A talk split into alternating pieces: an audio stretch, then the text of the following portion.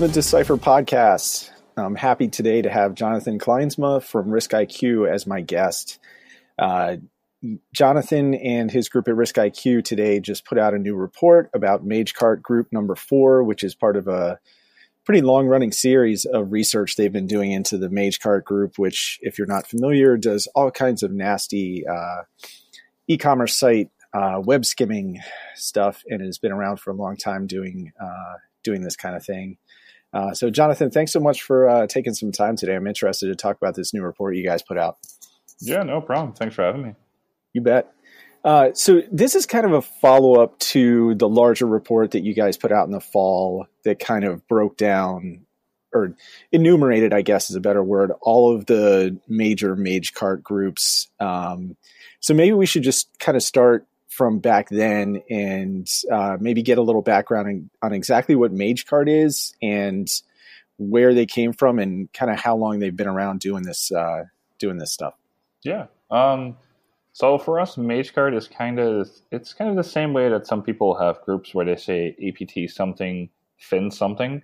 Um, mm-hmm. We're we're active in the web, um, and whenever we see something, uh, you know, we don't hold the ledger of the fin group numbering or the APT group numbering. So if we see something that matches a known group, we'll use that. Um, but for us, this web skimming, um, long time ago, back in 2015, we had to come up with a name. Um, the name is derived of some of the stuff we saw when they were breaching e-commerce platforms. Um, and that's just what we've used. So we call something MageCart Group 1 or Group 6 or Group 3, uh, just like there's APT 28 and 29 pretty much. Um, now, back last year, 2018, uh, in November, we released our uh, major report, uh, which we called Inside MageCart. And we basically detailed the whole history going back to 2014 15 when um, basically the first group sort of had the idea of doing this type of skimming. Because, um, like the, the old way of skimming, it, it sort of started by just stealing payment information payment information in bulk. So you yeah. reach some organization, you know, you you take the whole dump, and you know it's like a one time thing. Um, it kind of evolved when you had platforms like Magento coming up. Um, there were a couple of others going way way back. Um, but basically, what they started to do is you add some code, and every time a transaction is performed, you get a copy of the payment information. Um, and it kind of evolved from there. And this one group, which you know we call it Group One because they were the first ones that were doing it this way. Um, they started 2014, 15, um, sort of experimenting with this. We saw them build up, trying to figure out how you can actually like do this skimming in a browser instead of being on the server side. You sort of have to move it over to the client that's doing a checkout. Um, and you know, it evolved from there. Uh, and one sort of it's like the the second most advanced group that we detailed in that report back in November uh, was Group Four, and when we detailed them, we basically explained how they operated, um, how they were different, how they were more advanced. Uh, and when we did that, we sort of shed like a really bright light in their face. Yeah. Um, we we took down infrastructure uh, as we try to do every time. So you know, we took it down. We sinkholed what could be sinkholed, um, and we sort of you know we let the report drop. Other vendors responded to this, uh, had their own say on it, um, and obviously from there we just kept an eye on it because we have a pretty good perspective on this being the ones that sort of um, set the stage of publishing about these skimmers. Um, we kept an eye on these groups. And you know group four they're not one that you scare off. There are a couple of others that we don't even give numbers because they're because they're not really a group they're just these guys that you know they spend 300 bucks to buy a skimming kit which is just some php and a you know mysql uh, backend yeah. you you need. Um, right. You know, those disappear. You take you take a couple of their domains and they're like, okay, yeah, no, I'm not going to do this. This you know, it's kind of they're onto me way too quick. Um, group four wasn't like that. So we published that report in November, and then from there on, they've just been rebuilding. Um, so they registered new domains. Uh, they have a little under a hundred. Um, they they changed the way they were hosting so they used to have sort of IP overlap the whole time, uh, where domains were sort of routed over like different um, uh, different IPs the whole time. And basically, if you had all their IP addresses, you could figure out all their domains based off of passive DNS. Yep. Um, they changed that. So what they did is they they have like allocated pools of, of IP addresses at six different hosters. Um, it's around 10 to 15 IPs at every hoster, and they associate per one IP in that pool, they associate around five domains for that one IP address. So if you have one IP address, uh, you you know maximum five domains on average is like three or three domains. Um, so they, they you know they decided to split this up. Um, the way their infrastructure works, uh, and that's why in the past there was so much overlap, is that um, it's sort of a proxy network. So those domains uh, that you see included on e-commerce sites that inject or basically um, are being injected as a remote script that's being loaded, which can be the skimmer. Um, they function like proxies. So when a request is made for this script file, um, it filters your request. You know, it checks to see if you have a refer, because if you have a refer, it's going to be a website. Um, does a little bit of scrubbing to see if it's actually a legitimate hit. Um. And then it passes this off to a backend, which basically gives you back a skimmer. Um, that's kind of how it works. It's all sort of live generated. Um, and in the past, you had all these IP addresses which were doing these upstreaming of requests, and they didn't really care. You know, as long as the domain points to one of them, it will work.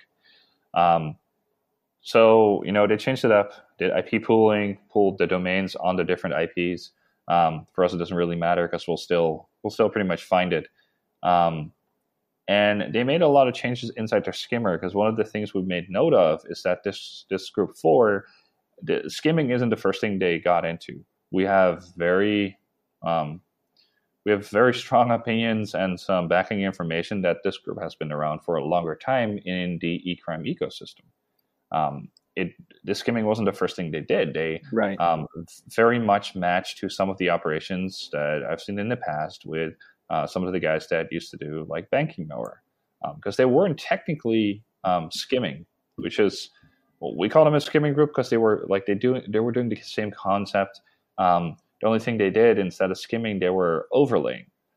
So oh, yeah, once you hit a payment form, they would overlay with a new payment form. And because they control that payment form, they don't really have to skim because that payment form is under their control pretty much. Right. Um, and, and, you know that matches some of the tactics these guys use when they're you know doing these bank transaction manipulation attacks. Which, if it's like a man in the browser thing, they would overlay like a login form or like a transaction form, that kind of stuff.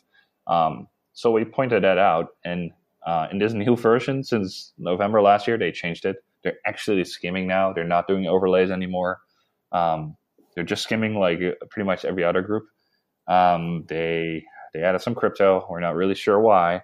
Um, they're they're doing, yeah. It's it's it's you know, we're defenders. They're attackers, and as a defender, you have this really nice view where you can see what they're doing. Yeah. As an attacker, you don't have this view. So what they are doing is sort of guessing how companies like us are detecting them.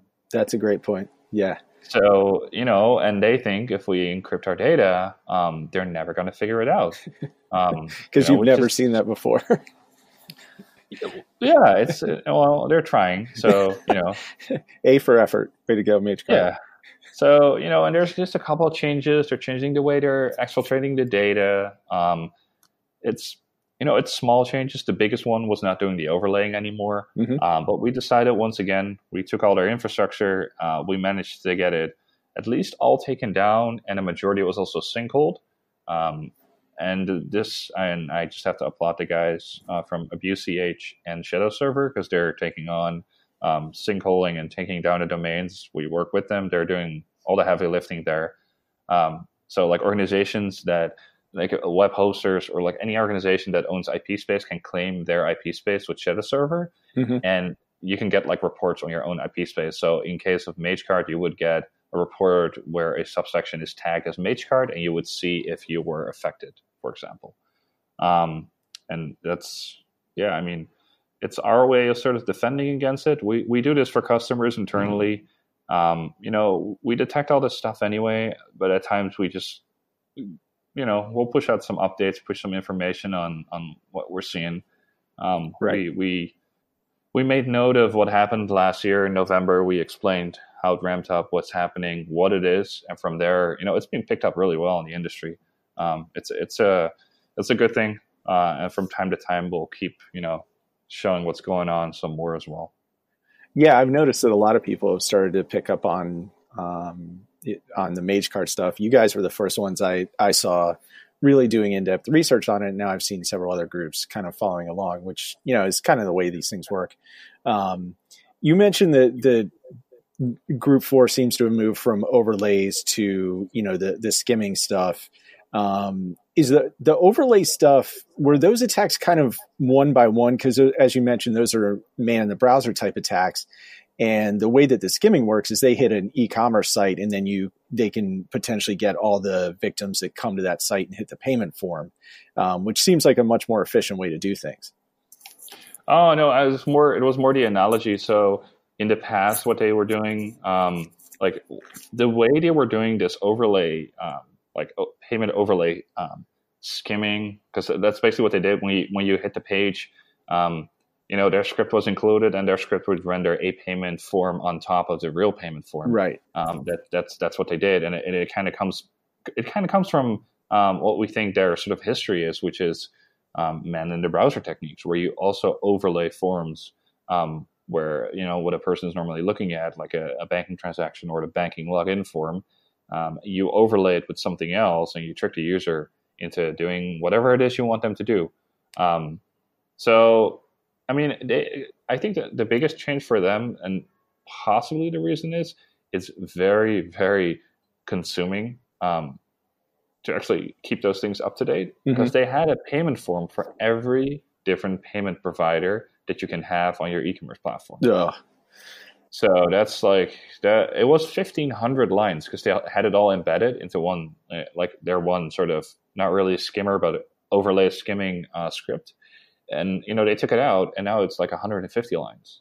So it, it, saves them quite a bunch, just like uh, pro- like probably on development cycle as well. Um, but uh, yeah, and they don't. Yeah, they no, probably don't uh, want to work very hard. They they just want to steal their money yeah, they want to reap rewards. right. um, you know, it's a, it's a very simple process. This skimming, they they you know they, they have a few keywords in there to search for certain fields, search for certain pages. Um, that that's all you have to do. You got to got to figure out if you're on the payment page. You got to figure out if the forms that you're looking at um, are like billing information, shipping, or whatever, uh, mm-hmm. and you take out the forms because the, the browser doesn't have any isolation of any of this type of information.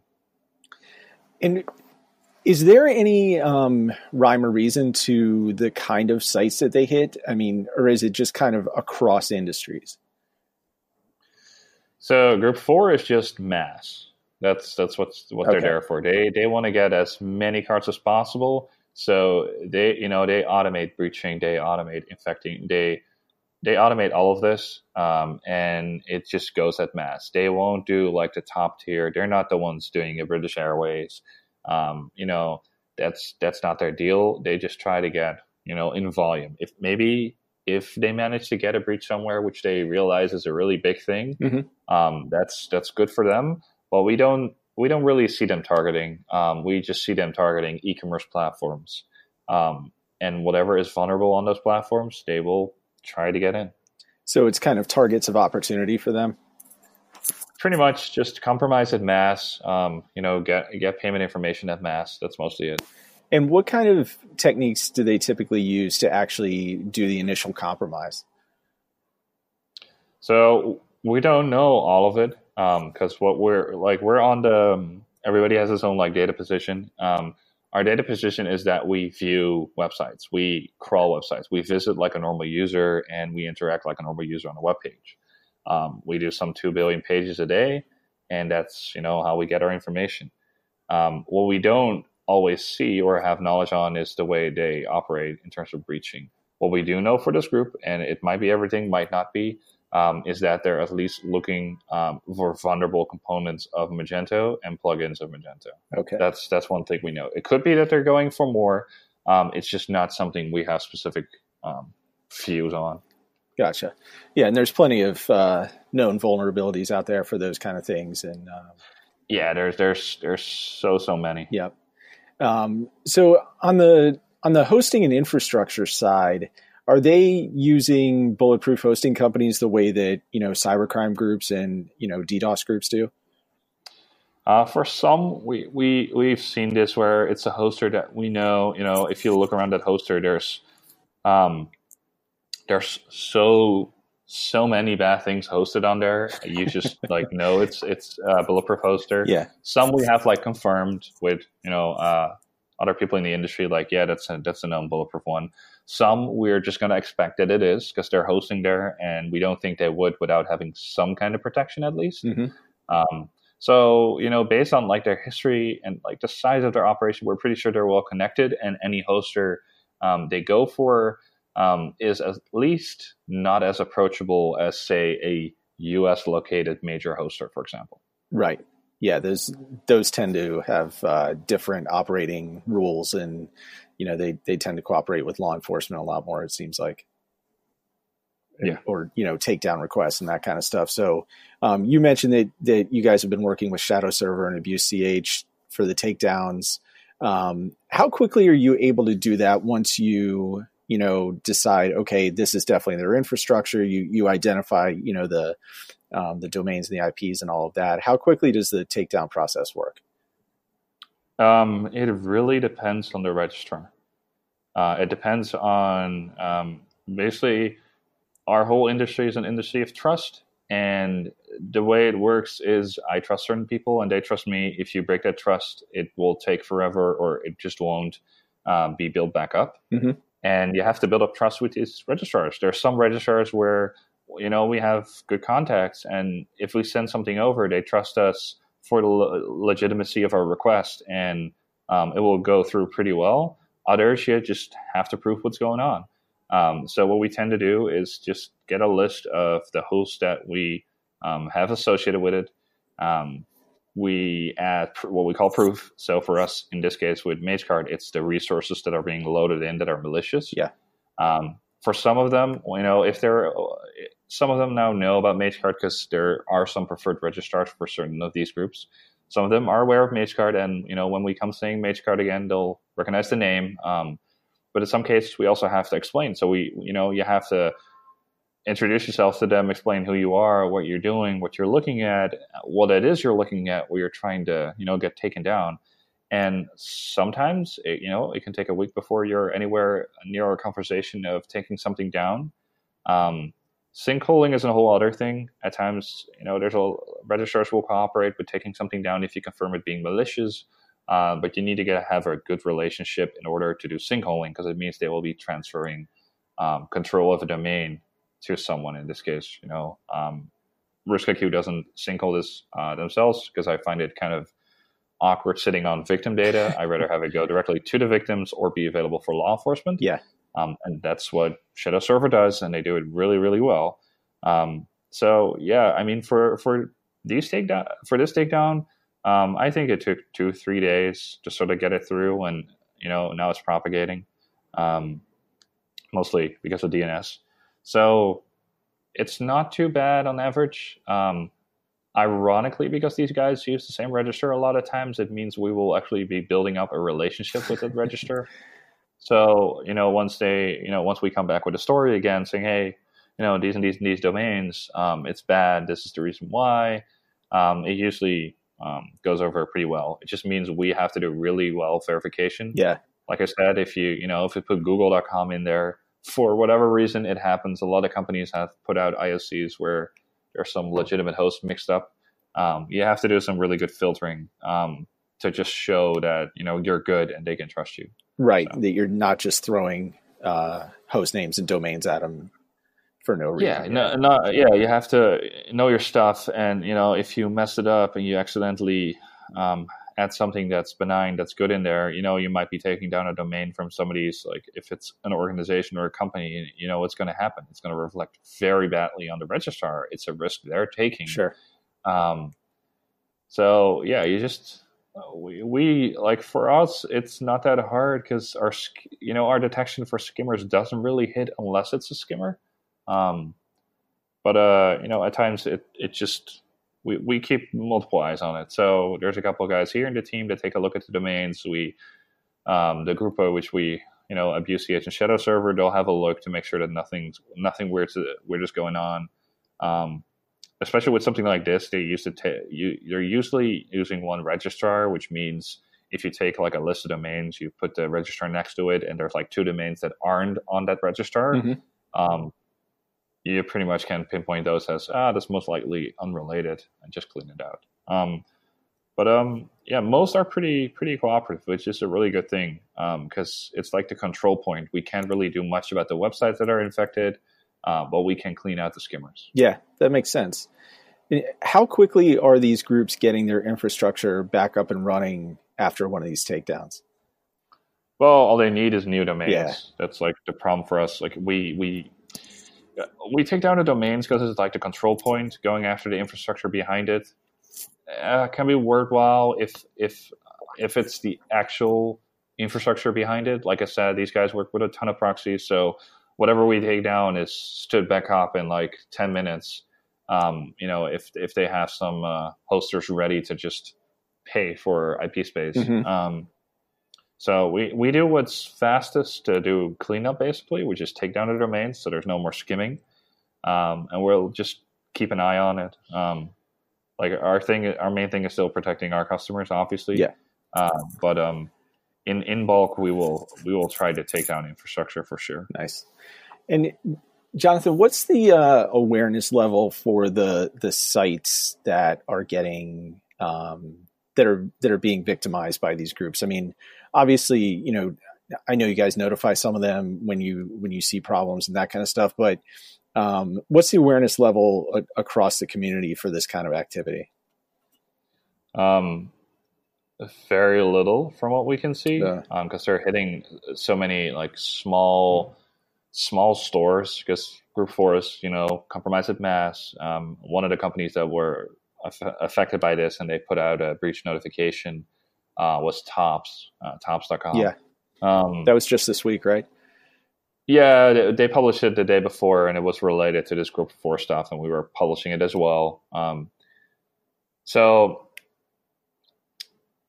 I mean, it's it's it's hard for them because it's not something they're used to, mm-hmm. um, and we don't inform all of them because it doesn't um, work at scale like we can try to talk to all of them, but it's it's a different conversation with with all of them. So I know payment processors are really involved in this as well because they're the ones hurting, obviously. Sure. Um, so they will they will probably have better communication strategies around this. Um, for us, it's just you know, like I said, scale. It's a different conversation with everybody. Um, major organizations are very aware of this um, on all the different ways a skimmer can be placed on the website. They're keeping a very close eye on it because there's too much that can happen on these big retailers. Um, but like the the small shops, you know, that just click and install Magento, eh, they won't really be aware of it. Um, maybe at some point a bank will come back to them saying, "Hey, you're the point of convergence for all this fraud. Mm-hmm. Um, you need to do something." And that's the point they will get a really hard introduction into uh, the criminal ecosystem. Yeah. Um, but yeah, it's just really hard uh, to to reach all these people because it's you know it's thousands and thousands of websites with anything from like a medium company, you know, medium sized company to a really small company. Which you know those companies almost none of them would have a dedicated security person. You know, they'd be using outsourced everything, and you know may not have any awareness, as you said, of any of this kind of activity, and they they only get introduced to it when somebody comes knocking on their door and tells them that uh, they've been compromised.